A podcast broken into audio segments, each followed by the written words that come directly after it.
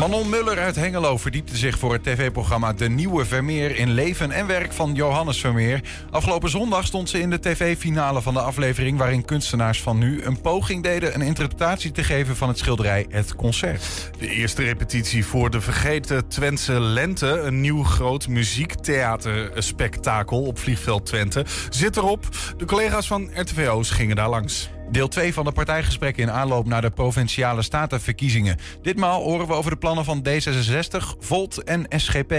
En we sluiten de dinsdag traditioneel af met de column. Dit keer uit de pen van Ton Ouwehand. Het is dinsdag 7 maart. Dit is 120 vandaag. 120.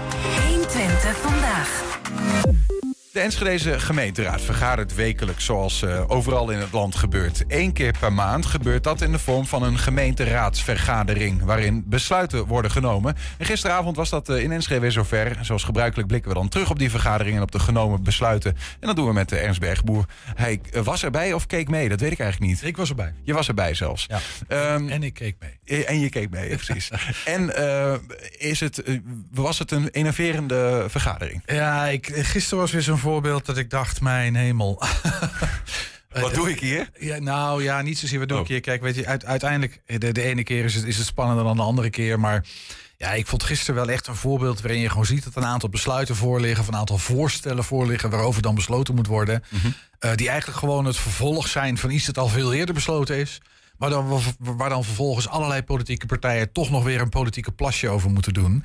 En dan krijg je gewoon hele wonderlijke, vind ik, wonderlijke en eigenlijk niet heel erg inhoudsvolle debatten. En het is al besloten, ze heeft eigenlijk ook niet zo heel veel zin meer in nee, het, ik, heb zo meteen twee voorbeelden. Maar eentje gaat bijvoorbeeld over nou, duurzaamheid. is natuurlijk zo'n zo'n thema waar partijen echt verschillend over denken. Uh, dat mag, democratie hartstikke goed.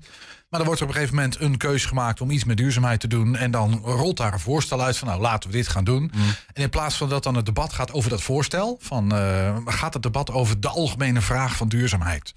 Wat is dan duurzaamheid precies? Weet je nou, dat, dat, dat soort debatten krijg je dan. Ja, en dat, is, dat zijn vooral politieke statements die voor eigenlijk denk maar een heel klein publiek. Ik bedoel, ja. hoeveel mensen kijken naar de live naar die raadsvergadering? Het zijn er niet zo heel veel. Dus je vraagt je een beetje af waarom dat dan als hemelsnaam gebeurt. En waarom je niet gewoon kan zeggen: jongens, wij zijn tegen alles wat met duurzaamheid te maken heeft. Dus wij stemmen tegen. Dat is ook een statement. Dan ben je in uh, 30 seconden klaar. Je hebt uh, twee voorbeelden meegenomen. Waar gaan we naar kijken? Uh, we gaan eerst kijken naar um, een, een, een, voorbeeld. Het gaat eigenlijk over mobiliteit. Er lag een voorstel van het college van nou, we moeten wel geld hebben om die mobiliteitsvisie um, uh, te gaan, zeg je dat, om te gaan uitwerken. Um, en laten we dat op deze manier doen. En dan is die F35, de fietssnelweg, waar we van al lang gezegd hebben van nou, die moet er komen en die willen we uitbreiden. En die moet ook van Enschede naar Oldenzaal. Die fietssnelweg speelt daar een belangrijke rol in. Nou, daar gaat het eerste fragment over. En dan zie je dat. Je moet even. Ja, meneer Hutting, dat gaat echt gebeuren. De voorgrond, daar zie je. Uh, dit gaat een beetje snel, maar dan zie je. Um, Voorzitter. Um, ik hoorde hij draait al, net een vrij bizar voorstel doen. Volgens mij. Dat ja, hij draait. Het verbreden van de singles. En ik wil dat toch even benoemen. Um, ik weet dat ik niet in gesprek ben met de heer Heuting. Dus ik stel u de vraag, of via de voorzitter stel ik de wethouder dan de vraag. Als u van de PVV de singles moet verbreden, doet u dat door A, de bomen te kappen. B, de parkeerplaatsen weg te halen. C, de huizen te slopen. Ja, dan moet u echt A, B of C zeggen. Verder nee, niks, uh, geen van beide. Want ik denk namelijk dat de doorstroming van de singles... en van alle andere radialen helemaal niet tot stand komen... wanneer je de wegen verbreedt. Maar met name tot stand komt doordat je de, de verschillende verkeersstromen van elkaar gaat scheiden. Uh, dat je goed gaat nadenken over de stoplichten. Misschien wel minder stoplichten maakt. Dat soort dingen. Dat zorgt voor een betere doorstroming... en niet voor het verbreden van de wegen. Heel even, want dat had ik even willen zeggen. Je ziet hier uh, Hidde Heutink en um, Gert-Jan Tillema. Hidde Heutink van de PVV, Gert-Jan Tillema van D66. En dan gaat het heel erg over de vraag van ja, die fietssnelweg. En dan scheid je verkeersstromen van elkaar. Hè? Ik heb Hidde Heutink hier trouwens niet gezien. Nee, die, die, zag je op de voorgrond. Okay. Zag je die even beppen zo met, met Gert-Jan Tillema. Ja. En dan zie je dat die twee het zo in de wandelgangen prima met elkaar kunnen vinden. En dan gaan ze elkaar een beetje vissen afvangen. Nou, dat is ook wel leuk, hoort een beetje bij het politieke spel. Um, maar PVV heeft heel erg zoiets van... ja, je moet beter voor die uh, automobilisten zorgen. Want die staan allemaal vast op die singles. En in plaats van dat we nog geld aan die fietssnelweg uitgeven... laten we wat doen aan die automobilisten.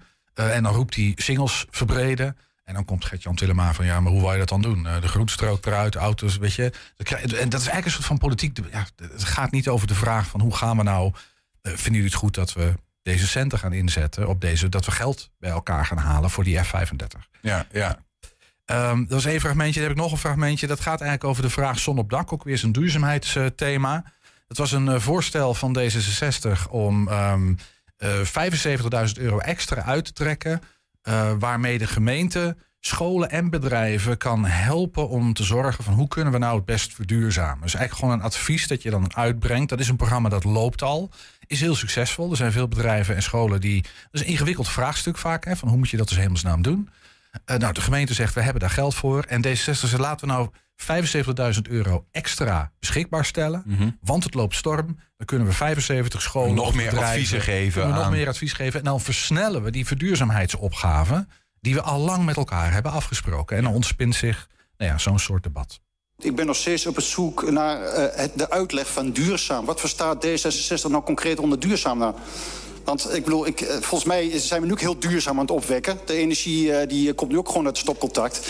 En ja, inderdaad, als de zon niet uh, schijnt en de wind niet uh, waait... dan hebben we geen energie. En op het moment dat het tegelijkertijd gebeurt... hebben we een overcapaciteit, moet er zelfs lam gelegd worden. Ja, kijk, het eerste, als ik van meneer Overing nog heel even mijn zin mag afmaken... nou... Ik heb een punt van orde, voorzitter. Um, ik wilde twee dingen reageren. Allereerst uh, kun je tegenwoordig heel veel met opslag van duurzaamheid. En ten tweede hebben wij raadsbreed onlangs een motie klimaattoestand aangenomen... waardoor er een hele mooie raadsacademie uh, is georganiseerd... Uh, waar we ook hierover in gesprek konden gaan... waar Forum voor Democratie zelf na de eerste sessie vertrokken is. Dus helaas hadden we daar het gesprek over wat duurzaamheid is kunnen voeren... en hebben we dat daar niet gedaan. Van de orde. Gaat uw gang, meneer Overink. Ja, voorzitter, want voor mij hebben we elkaar afgesproken dat, we elkaar ook gaan aanspreken als dingen uit de hand lopen. En volgens mij is dit zo'n punt dat het uit de hand loopt. Het gaat niet meer over de inhoud zelf, over de subsidie die we willen verstrekken. Dit gaat weer over de doelmatigheid van duurzaamheid of het wel. Dat staat weet je, deze partijen gaan elkaar niet overtuigen. Over twintig jaar nog niet. Dus laten we dat ook vooral niet doen van deze avond. Nou ja, dat, Barry Overink zegt het, hè. Benoemt hier wat jij hier ook uh, zegt. Ja, want het gaat niet meer over de inhoud. Ja, het was een beetje de teneur van de avond. Dus dat ja. was, uh, nou ja, de, de, hij duurde langer dan... Uh, hij, het was op zich een vrij korte raadsvergadering, hoor. Om tien uur, kwart over tien was die afgelopen. Maar goed, we zeiden als collega's al tegen elkaar... Ik zat daar met de collega van Tubantia van... Als, als, nou, als ze om half tien kunnen ze stoppen... Volgens mij moet dat lukken. -hmm. Gaan wij op de banken staan en gaan we applaudisseren. Nou hebben ze niet gehaald. nou, dat is toch een gemiste kans ja, dan. Jammer. Ja, maar goed, waar, waar, komt dit nou vandaan dan? Want in principe zou ik me kunnen voorstellen... Hey, je bent al druk genoeg als, als raadslid. Nou, dan wordt er iets vrij concreets voorgesteld. Uh, 75.000 euro voor meer adviezen uh, naar de scholen en bedrijven op het gebied van duurzaamheid. Uh, daar kun je gewoon ja of nee tegen zeggen, toch? In principe. Dat zou je denken. En dat, en dat gebeurt dan toch niet. En ik vond het gisteravond vond ik, vond het wel heel ver gaan. Er werd echt heel veel tijd besteed aan dit soort politieke statements. Ja, jouw vraag naar waarom. Misschien heeft het een beetje met de versnippering te maken. Met, misschien ook wel de. Nou ja, we, we, zitten nu in een periode dat we weer moeten gaan kiezen, natuurlijk. Hè, stemmen voor de provinciale staten. Is dat partijen enorm de behoefte voelen om zich te profileren. Elke keer maar weer opnieuw.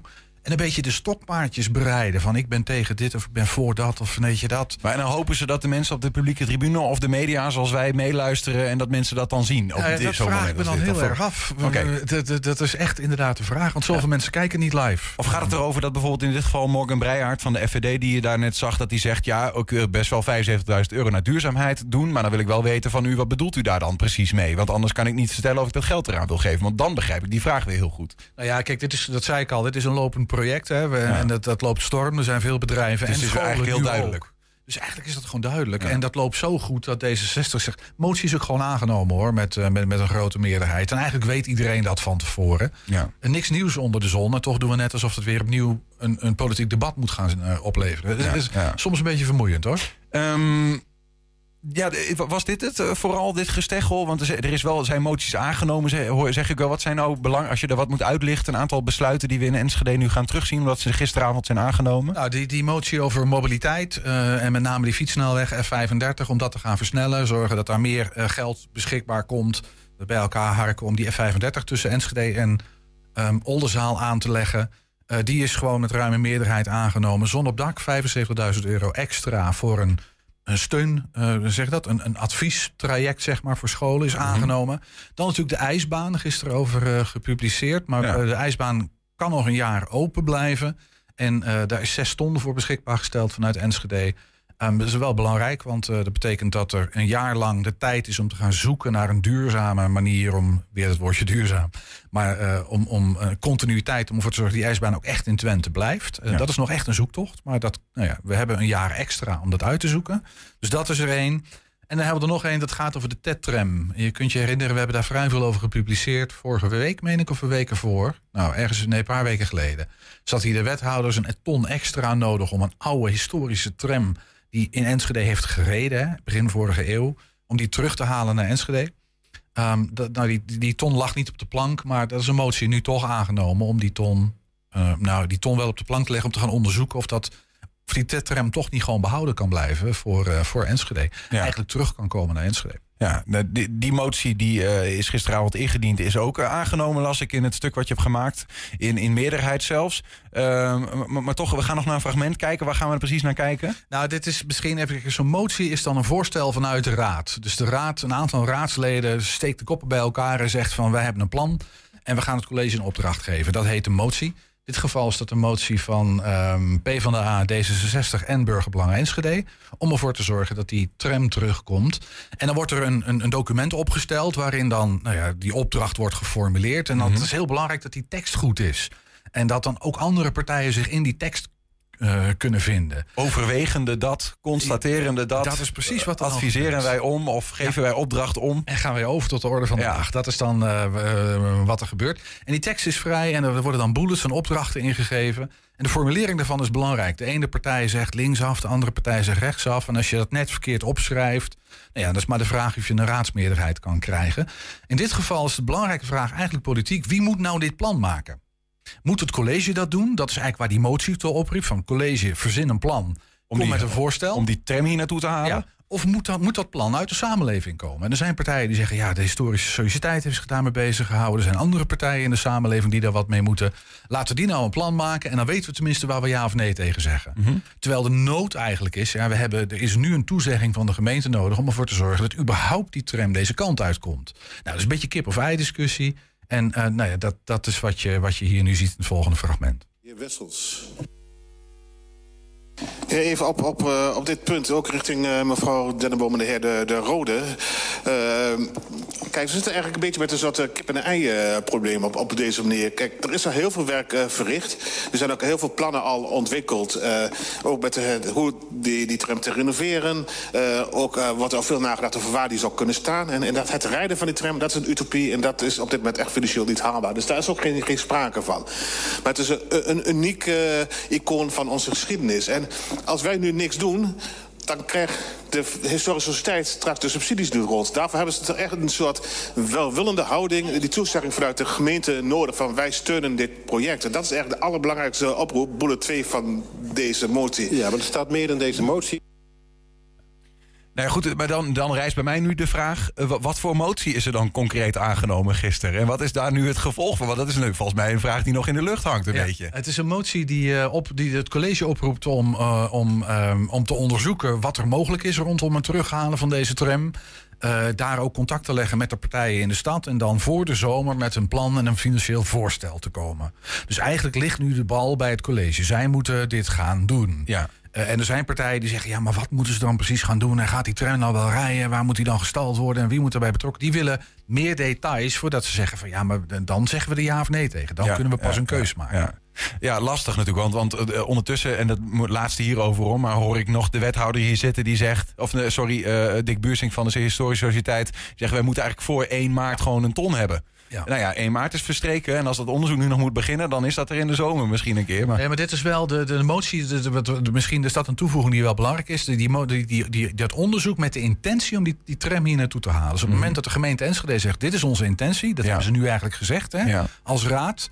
Uh, nou, dan ligt dat toch, dan, dan is de kans een stuk groter dat die tram er ook echt gaat komen. Ja, ja linksom of rechtsom. En ik denk dat de historische sociëteit daar wel blij mee is. Ja, moeten we nog ja. eens vragen. Ja. Um, je hebt nog één, één fragment om even te laten zien dat het ook wel leuk was af ja, en toe. Ja, dit, dit, is gewoon even grappig. Uh, de D66 bleek niet op het stembordje te staan. Dat heb ik nog nooit eerder meegemaakt, maar D66 ontbrak. Dus je zag de stemmen van D66 niet. Nou ja, dat zie je in het volgende fragment.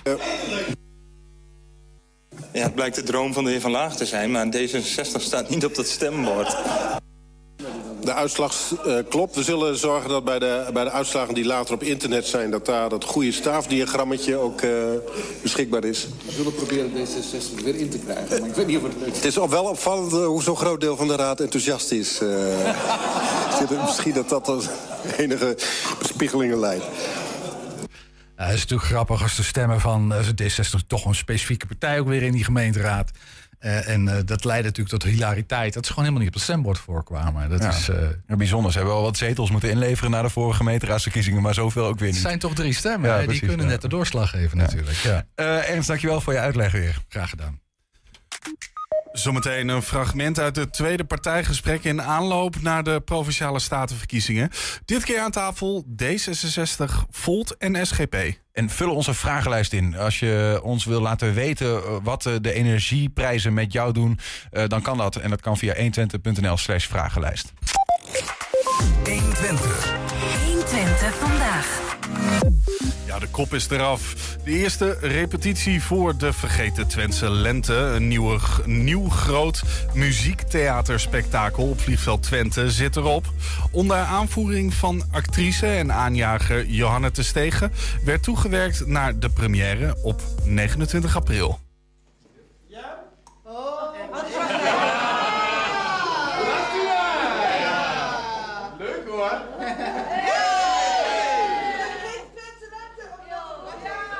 Uh, dit is vandaag de aftrap van de repetitieperiode van de Vergeten Twentse Lente. Dus op de achtergrond zie je alle acteurs en uh, je ziet uh, Helge Slikker die de muziek heeft gemaakt. Lisbeth Kooltof, de regisseuse.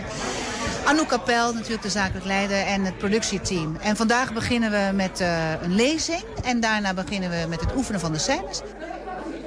U begonnen met een uh, Twentse krentenweggen in Utrecht. Hoe kan dat, Utrecht? Ja, nou, ja, in Utrecht, omdat er mensen overal vandaan komen hebben we gedacht, we gaan de eerste vier weken in Utrecht repeteren. En een krentenweggen, omdat we iets te vieren hebben. Als er een nieuw idee ontstaat of er wordt een kindje geboren, dan krijg je een krentenweggen. Lau Steenbeker, uh, opnieuw actief. Een mooie rol in een grote Twentse productie. Een tukker met heimwee zo langzamerhand. Nee, nu niet meer. ik zit er nu min in. Nee, het is, uh, het is uh, geweldig om weer uh, te wonen in Enschede. Nou, niet dat ik daar al eerder heb gewoond, maar in Twente. En zoveel werk in Twente. En dat er ook zoveel mooie dingen worden geproduceerd in Twente. Het is ja, een feestje. Het is echt heel lekker.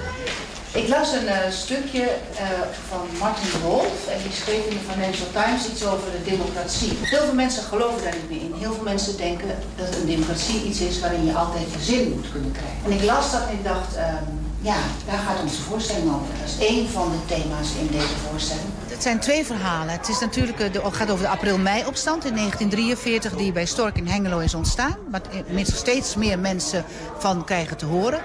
Maar het stuk begint met dat in een gewone Twentse gemeente in 2023 ontvangt een erfenis van 50 miljoen.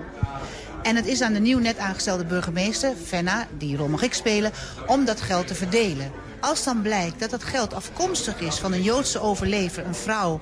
die in, tijdens de april-meistaking ondergedoken uh, gezeten heeft in dat dorp... als blijkt dat het geld van haar afkomstig is, ontstaat er een enorme verdeeldheid in het dorp. Want dan is de vraag, nou wie heeft er nou recht op dat geld en wie echt niet? Tweespalt. Een tweespalt, ja. In een, uh, het, dus het is de oorlog waarin, uh, waarin de onderdrukking was... En waarin mensen enorme samenhorigheid voelden toen die staking ontstond. Tegenover het verhaal in het nu, waarin we leven in een democratie. En waar mensen elkaar de tent uitvechten. Ik, ik ben echt iemand, ik sta daar altijd voor open. Ik heb van Donne ook echt de toestemming om gewoon dingen in te veranderen. Als je denkt, oh maar dat zou ik mooier vinden. Of Vergeten Twentse Lente, wat is jouw rol uh, in dit nieuwe grote uh, muziektheaterspektakel? Nou, ik speel Epi de Lange. Dat is de broer van uh, Fenna. En dat wordt gespeeld door Johanna Terstegen. En uh, wij hebben een gedeeld uh, oorlogstrauma verleden. Dat wil zeggen dat onze uh, opa is gefusilleerd tijdens de, de aprilstaking in Twente. De vergeten Twentse staking. En ik was hier veel te jong om te sterven. Allemaal vanwege een geweldloze staking. Omdat wij bij Stork het niet meer pikten. Haar hele leven in het teken van het vinden van mijn lichaam. Flarden van mijn laatste kleding. Alles om mij een naam op een graf te geven. we zijn opgegroeid met een, met een moeder en een oma... die alleen maar gezocht hebben naar het lichaam van hun gefusilleerde opa en vader. En dat, ja, dat brengt natuurlijk een enorme spanning in zo'n gezin... en een oorlogstrauma van heb ik jou daar. En daar zijn wij beiden heel anders mee omgegaan. En dat is weer een spanning tussen ons beiden. En dat, uh, dat, dat uh, is dan de lijn die in 2023 uh, tot uiting komt. En dan heb je ook nog het verhaal van 43... waarin de staking dus werkelijk wordt uitgevoerd. En, dus het speelt in twee tijden. Dus maak maar even boulevard. Kijk uit! Hey, sorry mevrouw! Je staat ook midden op de weg ineens. Ja, zo'n oud mens. Oh, oud mens, hallo zeg. Welkom terug in Twente. Terug naar Twente, opnieuw terug naar Twente. Heeft dat met leeftijd te maken? Hoe ouder je wordt, hoe meer de hang naar je eigen wortels, naar je eigen roots begint op te spelen. Want na Hanne van Hendrik, opnieuw. Ja, na Hanne van Hendrik, maar daarna kwamen ook nog de beentjes van Sint Hildegard. Die fiets... Twente op film? En Twente op film, zo door willen dat. En nu deze nieuwe voorstelling. Ik heb het te pakken. Ik heb gewoon de smaak te pakken. Waarin laat uh, deze nieuwe voorstelling zich uh, vergelijken uh, met Hanna van Hendrik? Die succesproductie op Vliegveld Twente, 100.000 bezoekers. Ja, nou, het, het, wat, het, wat het overeenkomst is, is dat we het weer op Vliegveld Twente doen. Hanne van Hendrik was op Vliegveld Twente en de Vergeten Twentse Lente ook. En we hebben weer drie immense decors. Dus, dus het, het, publiek gaat weer van decor 1 naar decor 2 naar decor 3. Nu is wel alles binnen omdat het in april en mei ongelooflijk kan spoken op het vliegveld. En we willen geen avond verliezen met slecht weer. Uh, dus het idee en het concept is hetzelfde, maar het verhaal is heel anders. Eerlijk gezegd voelt dit nog groter dan Hanna van Hendrik. Hier sta ik. En ik weet niet hoe ik mijn hoofd nog boven water moet houden. Zolang u niet fatsoenlijk wilt betalen... voor een stukje vlees... en voor wat groente op uw bord... Zolang u ons blijft dwingen om goedkoper te produceren... maak ik geen kans. Dus u zegt het maar. Wat wilt u van mij? Wat wilt jullie van ons? Wat was het mooiste voor jou, uh, terugkijkend op Hanna van Hendrik? Ik vond het aller, allermooiste dat zoveel mensen hebben laten weten... dat ze zich herkenden in het verhaal. En dat ze zich gezien voelden. En dat het ook troost bood. En natuurlijk de allergrootste compliment was dat Johan Remkes... in zijn stikstofrapport 5 oktober ons heeft genoemd als zijnde... hoe belangrijk cultuur is voor onze samenleving... hoe belangrijk het is om je geschiedenis te vertellen...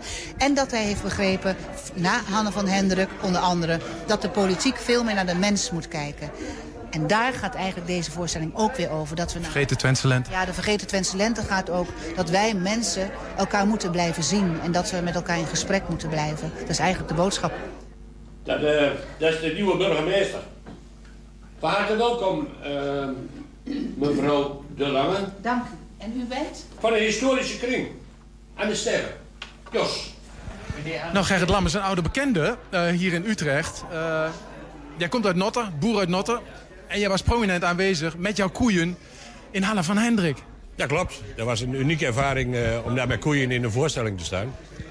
Uh, ja, dat is iets once in a lifetime. Ja, maar nu een nieuwe rol in uh, de Vergeten Twentse Lente. Wat voor rol? Ik speel een van de vaders van de, de zonen die geëxecuteerd is. En ja, daar ben ik de vader van. Ik speel de rol half in deze voorstelling. ik ga met ons tweeën spelen. Een, uh, een dramatische rol. Kun je nagaan als je zo'n uh, geëxecuteerd wordt. Kijk nou eens. Want toen deze grijze nog de Ole Smitse was. Wil je ook een stukje uh, witte chocola? Ik mag geen chocola. Ja. Johanna is van vroeger uit. Uh, ja, komt ook uit dezelfde buurtschap? Ja, we, we wonen uh, dicht bij elkaar uh, door het weiland. Uh, Notter. Notter, 300 meter door het weiland lopen en we waren bij elkaar. Dus, en in onze jeugd hebben we elkaar veel ontmoet. Je bent boer, um, maar jouw carrière op het toneel uh, begint ook grootse vormen aan te nemen. Waar gaat dit eindigen, Gerrit? Je weet het nooit, hè? Uh, Hollywood. Ja, wie zal, ja, nee, dat is een beetje te ver weg. Maar ja, ik hou wel eens van een uitdaging. En uh, dit is een mooie nieuwe uitdaging. Oh, ik, ik, ik wil er niet alleen. Nou ja, daar had ik wat met de meute. Ja. Stefan de Wallen, um, ja, bekend acteur. Um, Mensen denken dat jij een, een Hagenaar bent of een Rotterdammer. Maar het ligt even anders, hè? Nou ja, ik ben vanaf mijn zevende jaar... eh, toen eh, zijn mijn ouders verhuisd vanuit Den Haag naar Twello. En daar ben ik opgegroeid, daar ben ik getogen. Je bent gewoon een van ons. Ik ben een van jullie. Net geen tukker, maar we hebben halve Salander. Ja, ja, ja, ik zit er teren aan, of niet dan? Ja, ja, ja. Is dat ook een reden ehm, dat jouw roots daar een groot deel liggen? Dat dit extra aanspreekt? Nou, ik had het bijvoorbeeld met Hanna van Hendrik wel heel erg toen ik daar kwam. Want ik speelde vroeger altijd op de boerderij van een vriendje van me. En tussen de koeien en meemelken. En op de trekker op zo'n zitje waar je dan elke keer eh, bijna uitstuiterde. Dat mag Jouw natuurlijke habitat? Nou ja, ik vond het wel heerlijk om daar weer terug te zijn, ja. En, eh, en, eh, weer mee te maken. En die geur en, en, en, en, en de wijdheid en zo. I don't speak Dutch very well. Oh, ik ook niet. Eh, well, we can speak English. Nee, ik, ik probeer Nederlands. Goed, Nederlands.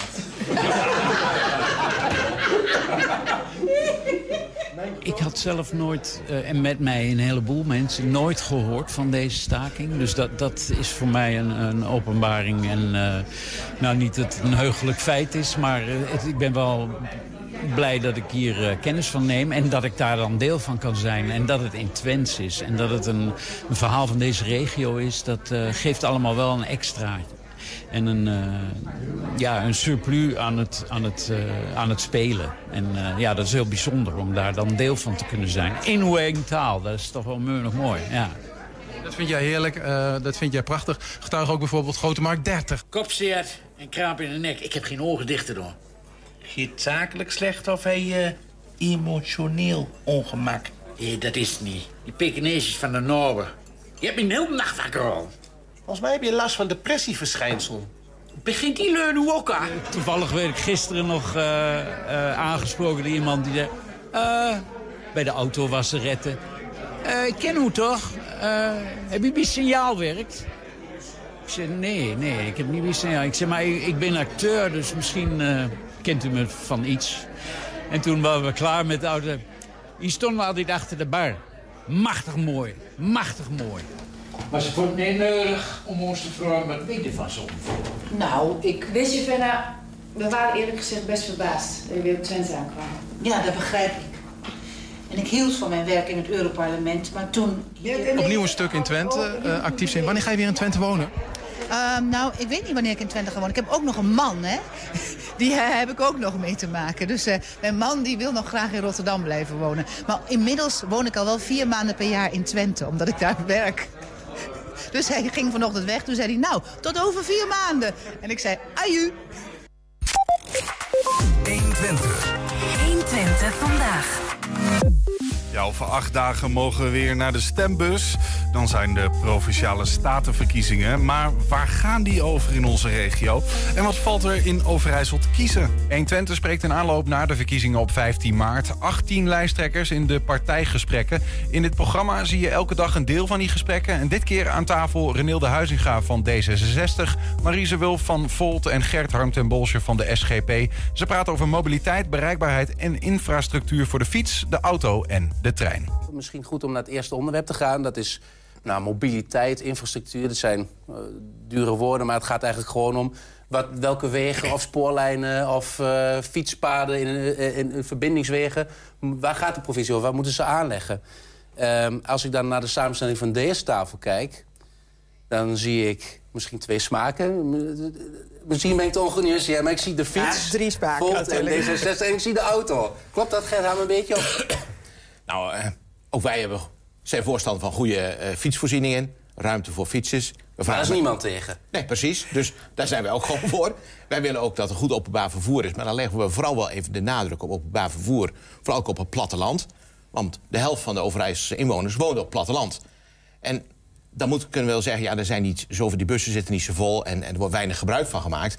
Maar als je het eh, ook niet faciliteert...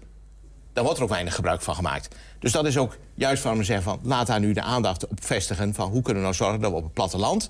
dat we daar eh, de goede openbaar vervoervoorziening hebben... dat we daar ook de goede fietsverbindingen hebben... vanaf eh, dorpen, kernen die er zijn... en dan naar plekken waar je goed weer gebruik kunt maken van openbaar vervoer. Denk ik aan forensen, maar denk vooral ook zeker aan eh, leerlingen en studenten...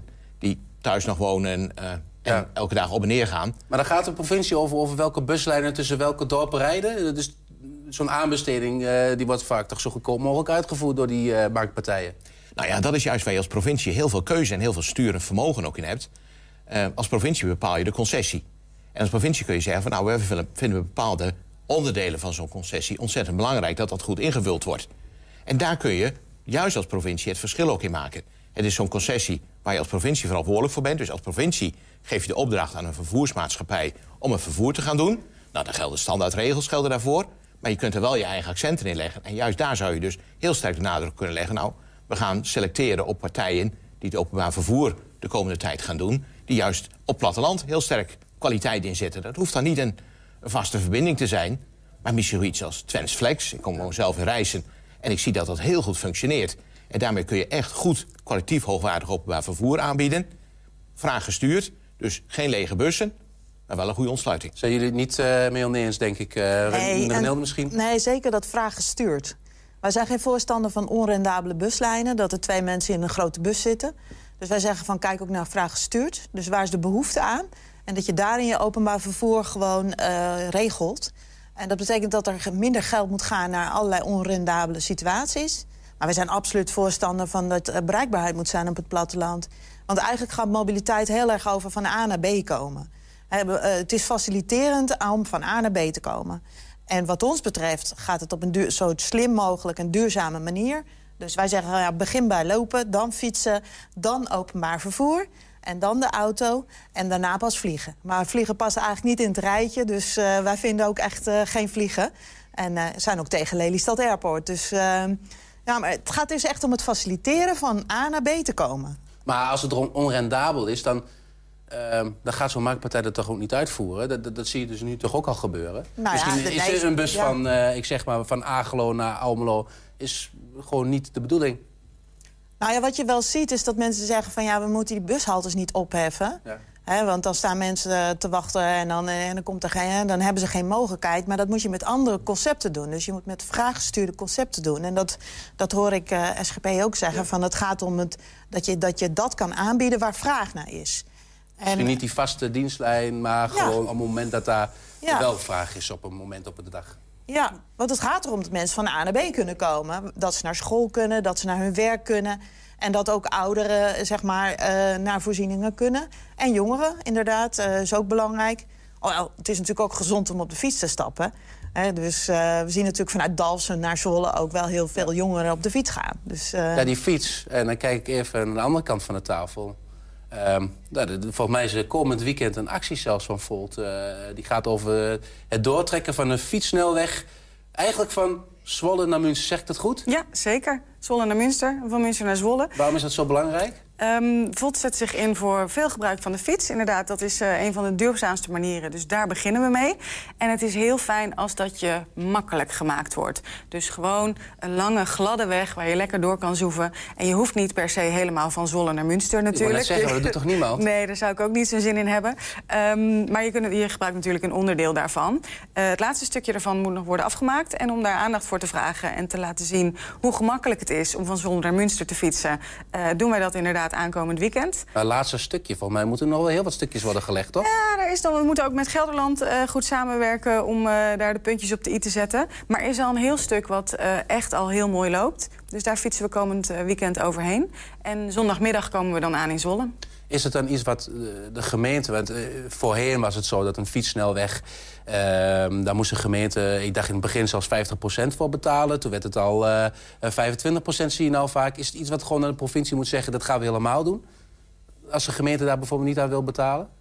Nee, ik denk dat dat, ehm, dat in samenspraak wel goed komt. En dat ook de gemeenten hier het belang van inzien. Daarom doen wij dit soort dingen natuurlijk ook. Om te laten zien eh, hoe goed het werkt. En wat een groot voordeel eh, dat kan hebben voor veel mensen. Dus daar, daar komen we met de provincie en de gemeente zeker wel uit. Dat, dat denk ik wel. Misschien ook nog heel even terug naar de bussen. Want we waren al bang dat we het allemaal helemaal eens zouden zijn... eh, Ja. over het openbaar Ja. vervoer. Ehm, ik hoor een heleboel dingen waar ik heel enthousiast van word... en waar we zeker kunnen gaan samenwerken. Maar misschien toch nog wel een kleine nuance vanuit Volt... als ik hoor ehm vraag gestuurd en onrendabel. Ehm vraag gestuurd. Als er twee mensen in die bus zitten, dan zeggen we... Dat is, daar is geen vraag naar. Ja, dat, is dus de vraag inderdaad. Hè? Nou, ik Ja. denk ehm, bij Volt vinden we ook dat heel belangrijk. Want voor die twee mensen is het dan wel nodig. En juist als we zeggen de bereikbaarheid op het platteland is belangrijk, is echt belangrijk dat zowel jongeren als ouderen, als iemand die gewoon naar zijn baan gaat, op ieder moment van de dag makkelijk met de bus moet kunnen. Dan kunnen we niet tegelijkertijd zeggen, maar dat kunnen we alleen doen als het ook geld oplevert. Als wij dat belangrijk vinden, dan moeten we ons En daar ook voor inzetten. Dat zeggen wij ook niet. Hè? Wij zeggen van, eh, ook als er twee mensen in die bus zouden willen zitten... dan is het ook vraaggestuurd. Alleen zeggen we, het, is een, het gaat erom dat er niet twee mensen in een verder lege bus zitten. Dus ehm, dan heb je misschien kleinere busjes nodig. En dan kan je dat met belbussysteem doen. Of je kan met samenwerking in dat gebied kan je het oplossen. Dus het is niet zo dat wij zeggen, dan is het geen vraag... als er maar twee mensen in die bus zitten. Maar als provincie betalen wij het openbaar vervoer. Dus een lege bus met twee mensen erin, ja, dat kan niet uit. Dan moeten we dat geld investeren in andere oplossingen. En dan, we blijven voorstander van dat mensen die van A naar B moeten... dat we dat moeten bieden. Dat we dat moeten Maar juist dat is dat vraag gestuurd juist wat zo mooi is. Want daarmee kun je maatwerk bieden. Er zijn veel meer opstapplekken voor zo'n vraaggestuurd bussysteem. Dus dan geef je aan waar je opgepakt wil worden, waar je staat en waar je naartoe wilt. Ja. En dan hoef je niet naar die bushalte weer verderop. Nee, het is veel dichterbij ook. Dus dat gaat gewoon helpen om dat veel beter te or- georganiseerd te krijgen... en veel meer maatwerk te kunnen bieden. En juist daar waar de behoefte is, is de aanbod er ook gelijk. Ik denk dat dit is nog iets waar we misschien eventjes over eh, moeten gaan praten. Als je bijvoorbeeld ook... ehm, nee, wij vinden ook het gebruik van de trein heel belangrijk. Er zijn, je gaat iedere dag op precies dezelfde tijd naar precies dezelfde trein. Het is heel belangrijk dat dat openbaar vervoer ook eh, betrouwbaar is. En niet alleen voor mensen die 's morgens om 7 uur naar hun werk gaan... maar ook voor jongeren die s'avonds van een feestje terug willen komen. Nou, misschien niet helemaal eh, van tevoren dat helemaal bedacht hebben. Ehm Volt investeert daar graag in. Verder zijn we het denk ik heel erg eens over de duurzaamheid, het lopen en de fiets. Ehm, en dit is iets waar we nou ja, misschien nog verder over moeten praten. Ja, misschien nog wel iets. Is, is de auto, hè? Want ik lees eh, toch in bijna alle partijprogramma's van alle partijen... lees ik wel iets over de N35 en de N36. Eh, worden ook als onveilige wegen bestempeld. Hier op de N35 zien we tussen het stukje Enschede en de Duitse grens bijvoorbeeld ook veel ongelukken. Nou, N36 is een eh, bekend verhaal, daar veel ongelukken gebeuren. En daarvan zegt de SGP ook, moeten we maatregelen nemen. Welke maatregelen moeten er komen? Nou, wat eh, voor de N35 geldt vooral, het is een rijksweg.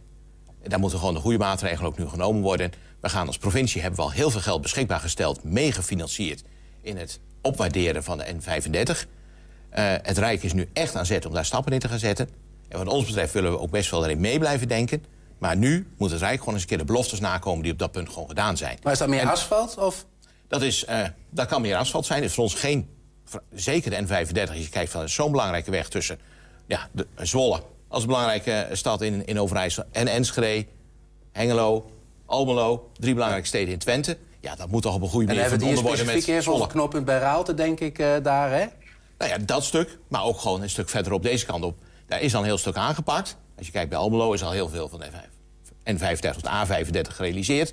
Nou, nu moet dat vervolgstuk aangepakt worden.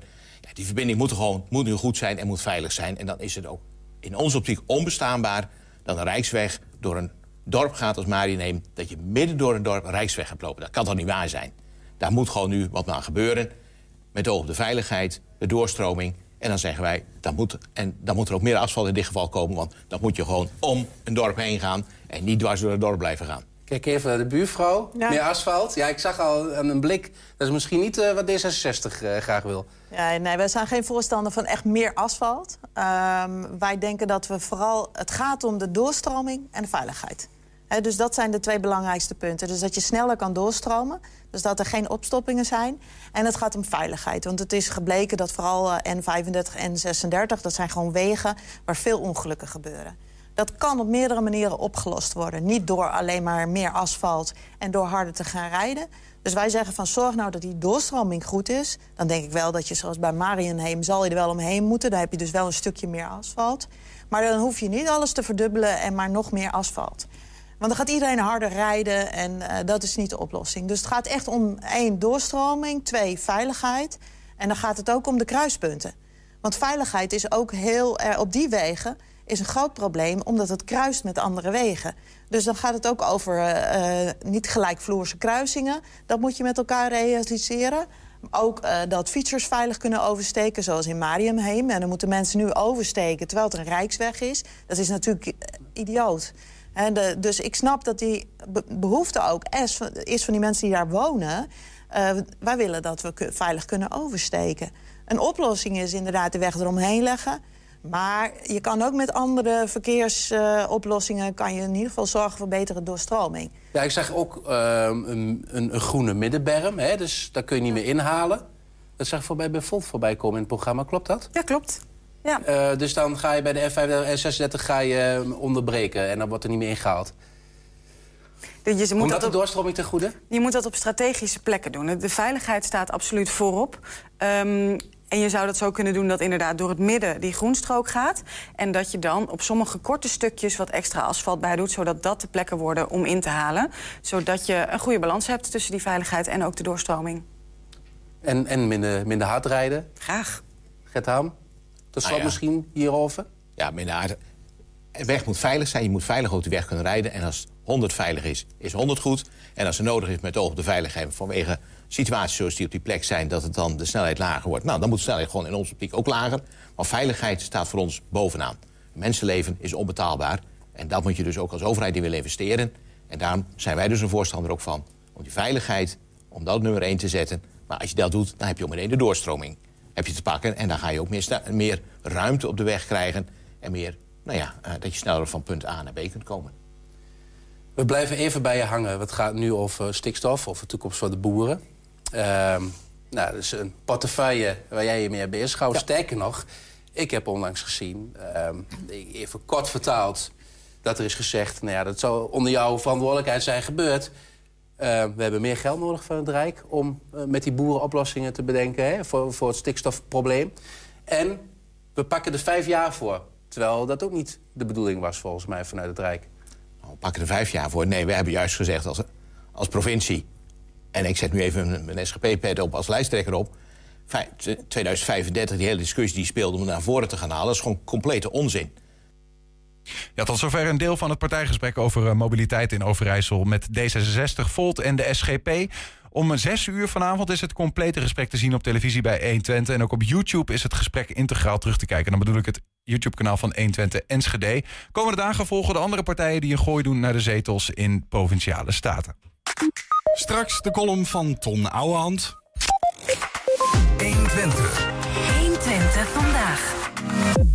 Manon Muller uit Hengelo verdiepte zich voor het tv-programma De Nieuwe Vermeer in leven en werk van Johannes Vermeer. Afgelopen zondag stond ze in de finale van de aflevering, waarin kunstenaars van nu een poging deden een interpretatie te geven van het schilderij Het Concert.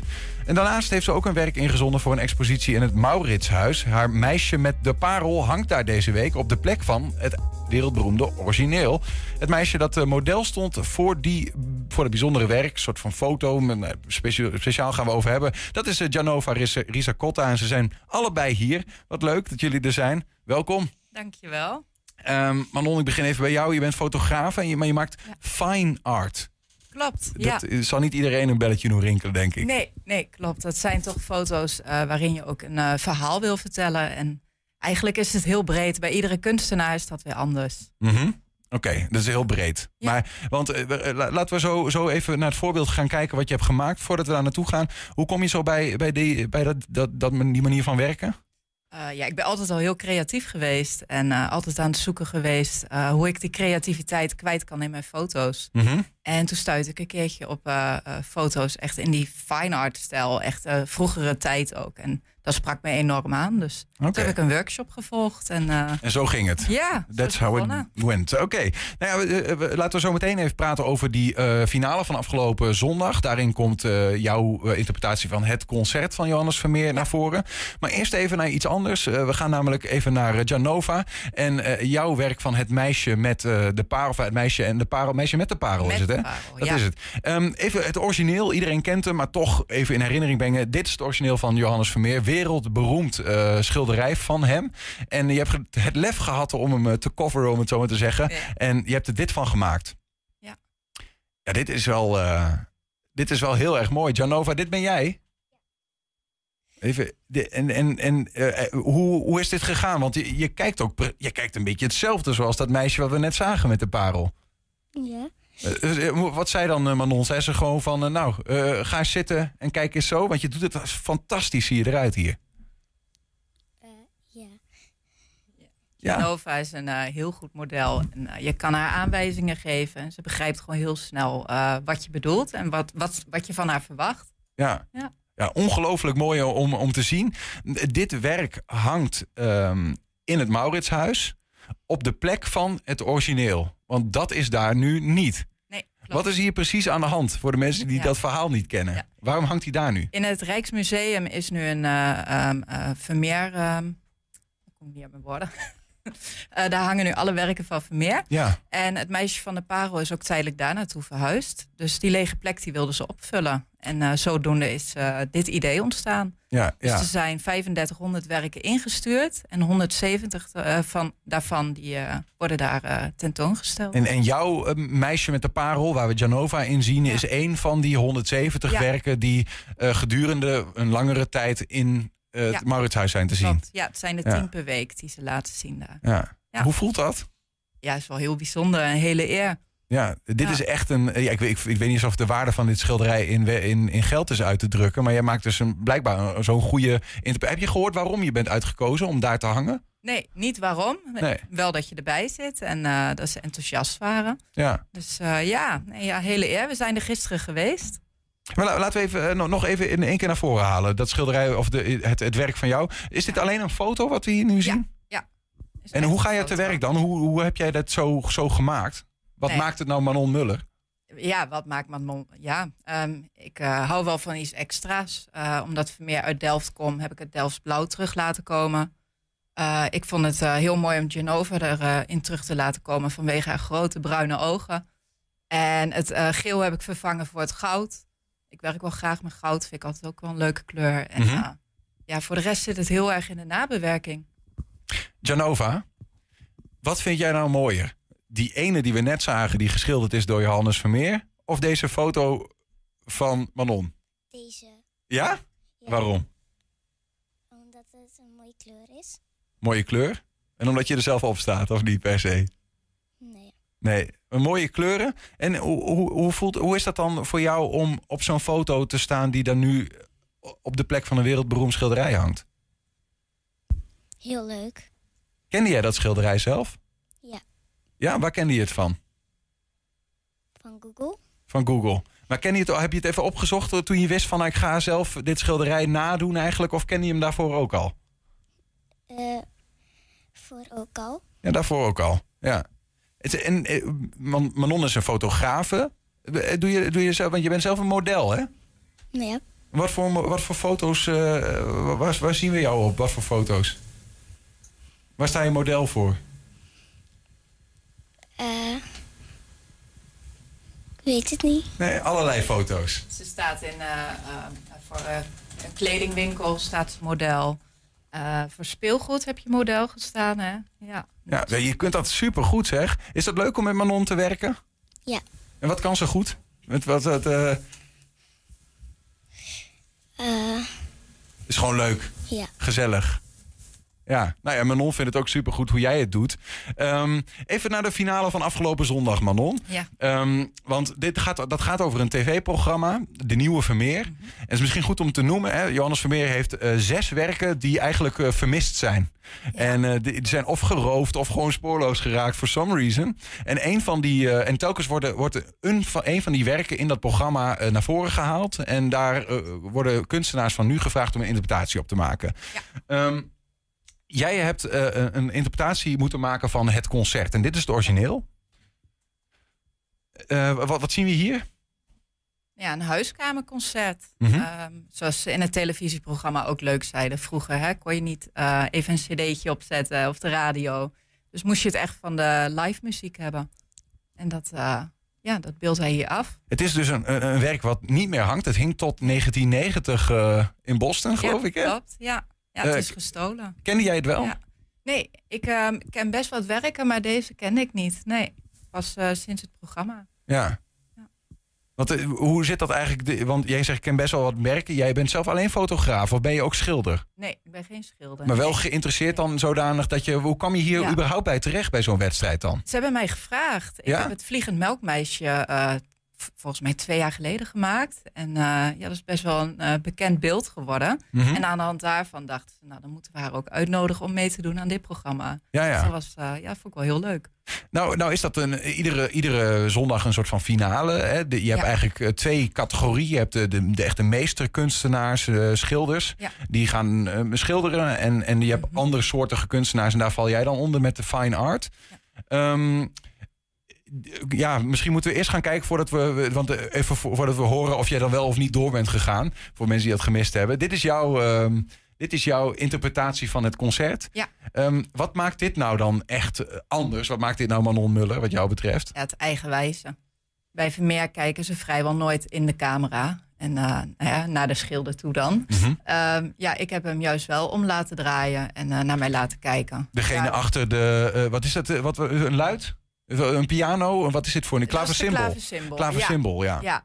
Ja, daar heb ik het melkmeisje neergezet. Nou, die komt ook niet in het originele beeld voor. En ik heb eh, het brieflezende meisje erin terug laten komen. Dus ik heb verschillende werken Oh, ja. van Vermeer samen laten komen voor een concert. Ja. Ik zie het nu pas nu je dat zegt, ja. ja, de- het melkmeisje zien we er ook in terug. Ook een bekend werk natuurlijk. Ja, en dan heb ik op de achtergrond twee foto's van mezelf gehangen. Een zelfportret en het vliegend melkmeisje waar ik het net al over had. Tevreden over, eh, over, over dit werk? Of eh, een kunstenaar is misschien nooit echt tevreden? Dat weet ik niet. Nee, nee, Niet? nee. Nee, ik heb er zoveel uren op gezeten dat ik, ja, dat is net als dat een klusser zijn huis gaat klussen en je hebt één stukje waar je bij uitgeschoten, dat blijf je zien. Ik heb hier zoveel dagen op gezeten dat, nee, ik vind het niet, ehm, nee, ik voel het niet meer. Oké, oké. Nou, en dat gebeurt vaker. Dat je gewoon denkt van ja, ik ben hier nu, ik sta- ik te veel. Ik, Ja. ben te- het is, Ja. ik voel het niet meer. Nee, ik zag het ook terug bij andere kunstenaars. Hoe langer je ermee bezig bent, ehm, ja, hoe, hoe kritischer je wordt. En op een gegeven moment dan zie je het mooie er niet meer aan. Ja. Nee. Is, het- is, het, ja, het is, is het gelukt uiteindelijk wel eh, de, om de finale te winnen? Nee, ik heb hem niet gewonnen. Oh. Nee, Nee, nee. Wel hele eer dat ik in de finale ben gekomen, maar Ja. ik heb hem niet gewonnen. Nee, ja goed. Maar je, je had er zelf ook al zoiets van ja, ik, eh, ja het is ook niet. eh, ik, ik voel het niet meer, maar het is wel eens een eer om mee te Ja, doen. ja. Ja. Ehm, dit, eh, dit werk, hè? Want je zegt, ik ben lang mee bezig geweest. Hoe lang ongeveer? Nou ja, we hadden vijf maanden de tijd. En ja, in het begin was ik vooral heel erg druk met voorbereidingen, materialen bij elkaar zoeken, kostuums, de modellen. Ehm, en even kijken, ik ben nog een maand bezig geweest met nabewerken. Iedere keer een beetje.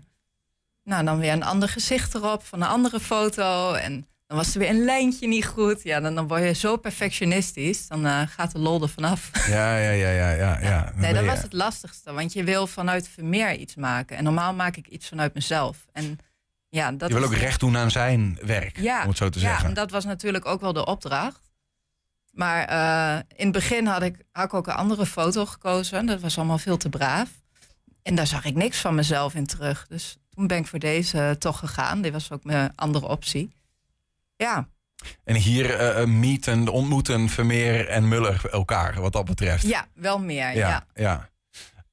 Maar ik hoor wel inderdaad dat je zegt van ja, het, het is voor mij nu ook wel gewoon een finale zit erop. Ik voel, ik voel het schilderij niet helemaal meer, maar dit is mooi om mee te doen, maar dat was het ook, zeg maar. Ja, nou ja, ik heb de vraag al wel gekregen: zou je er weer aan mee eh, willen doen? Ja. ja, daar twijfel ik over. Ik vond het wel een hele leuke ervaring. En misschien dat ik ook wel weer ja zou zeggen. Maar aan de andere kant merk ik wel dat ik het heel lastig vind als ik niet vrij uit kan eh, met mijn eigen creativiteit. Ja, ja. Dat, dat maakt het lastig. Nou ja, goed, het is ook een keer goed om uit te vinden, toch? Zeker, dat, eh, wat dat ja. met zich meebrengt. Ja. Ehm, kunnen mensen dit, deze jouw bewerking nog ergens zien? Ja. de komende tijd? Op mijn website En dat is? www.manonmullerfotografie.nl Kijk. Muller met een O.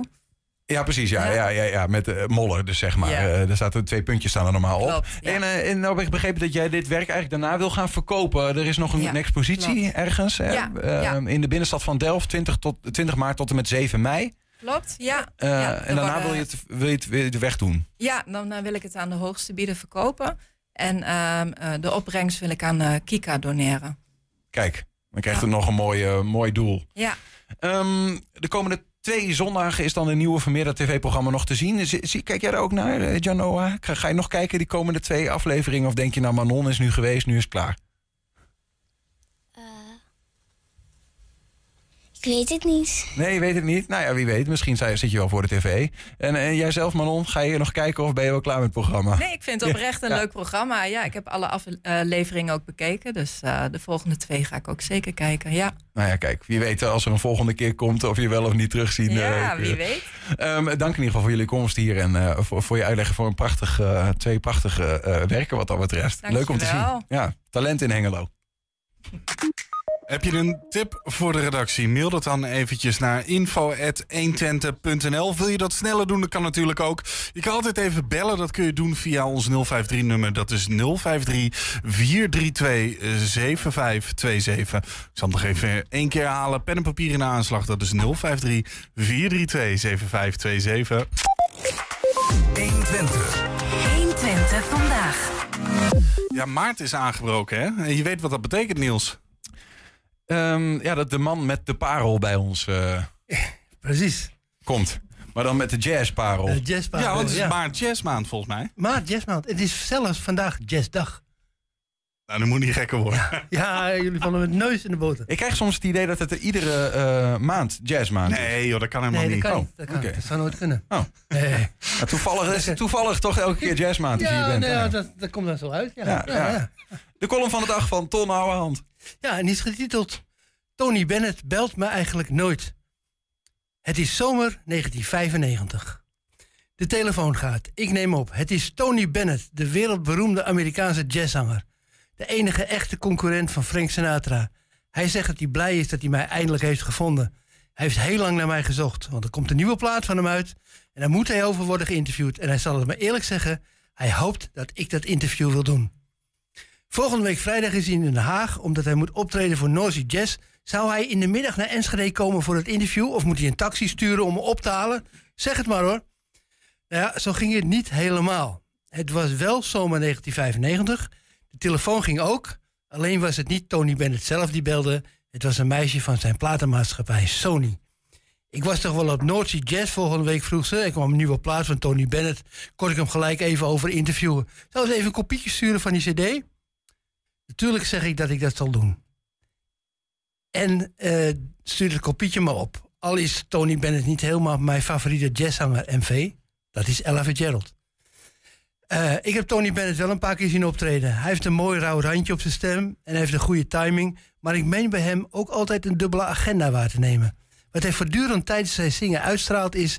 ja, dat swingt allemaal wel lekker, maar ik moet wel zo weg. Precies wat je bij Phil Collins ook altijd ziet als hij drumt. Maar het verschil is dat bij Phil Collins eigenlijk bedoelt te zeggen... regel in godsnaam een betere drummer, want je hoort toch dat ik er niet, geen zak van kan. Terwijl Bennett juist in alles laat blijken dat hij ervan overtuigd is... de beste jazzzanger ter wereld te zijn. Maar dat hij gewoon even wat belangrijkers te doen heeft. En wat het dan is, dat weet je niet. Misschien moet hij als CEO van een groot concern een paar mensen ontslaan... of bij een middelgroot Zuid-Amerikaans land een staatsgreep verijdelen...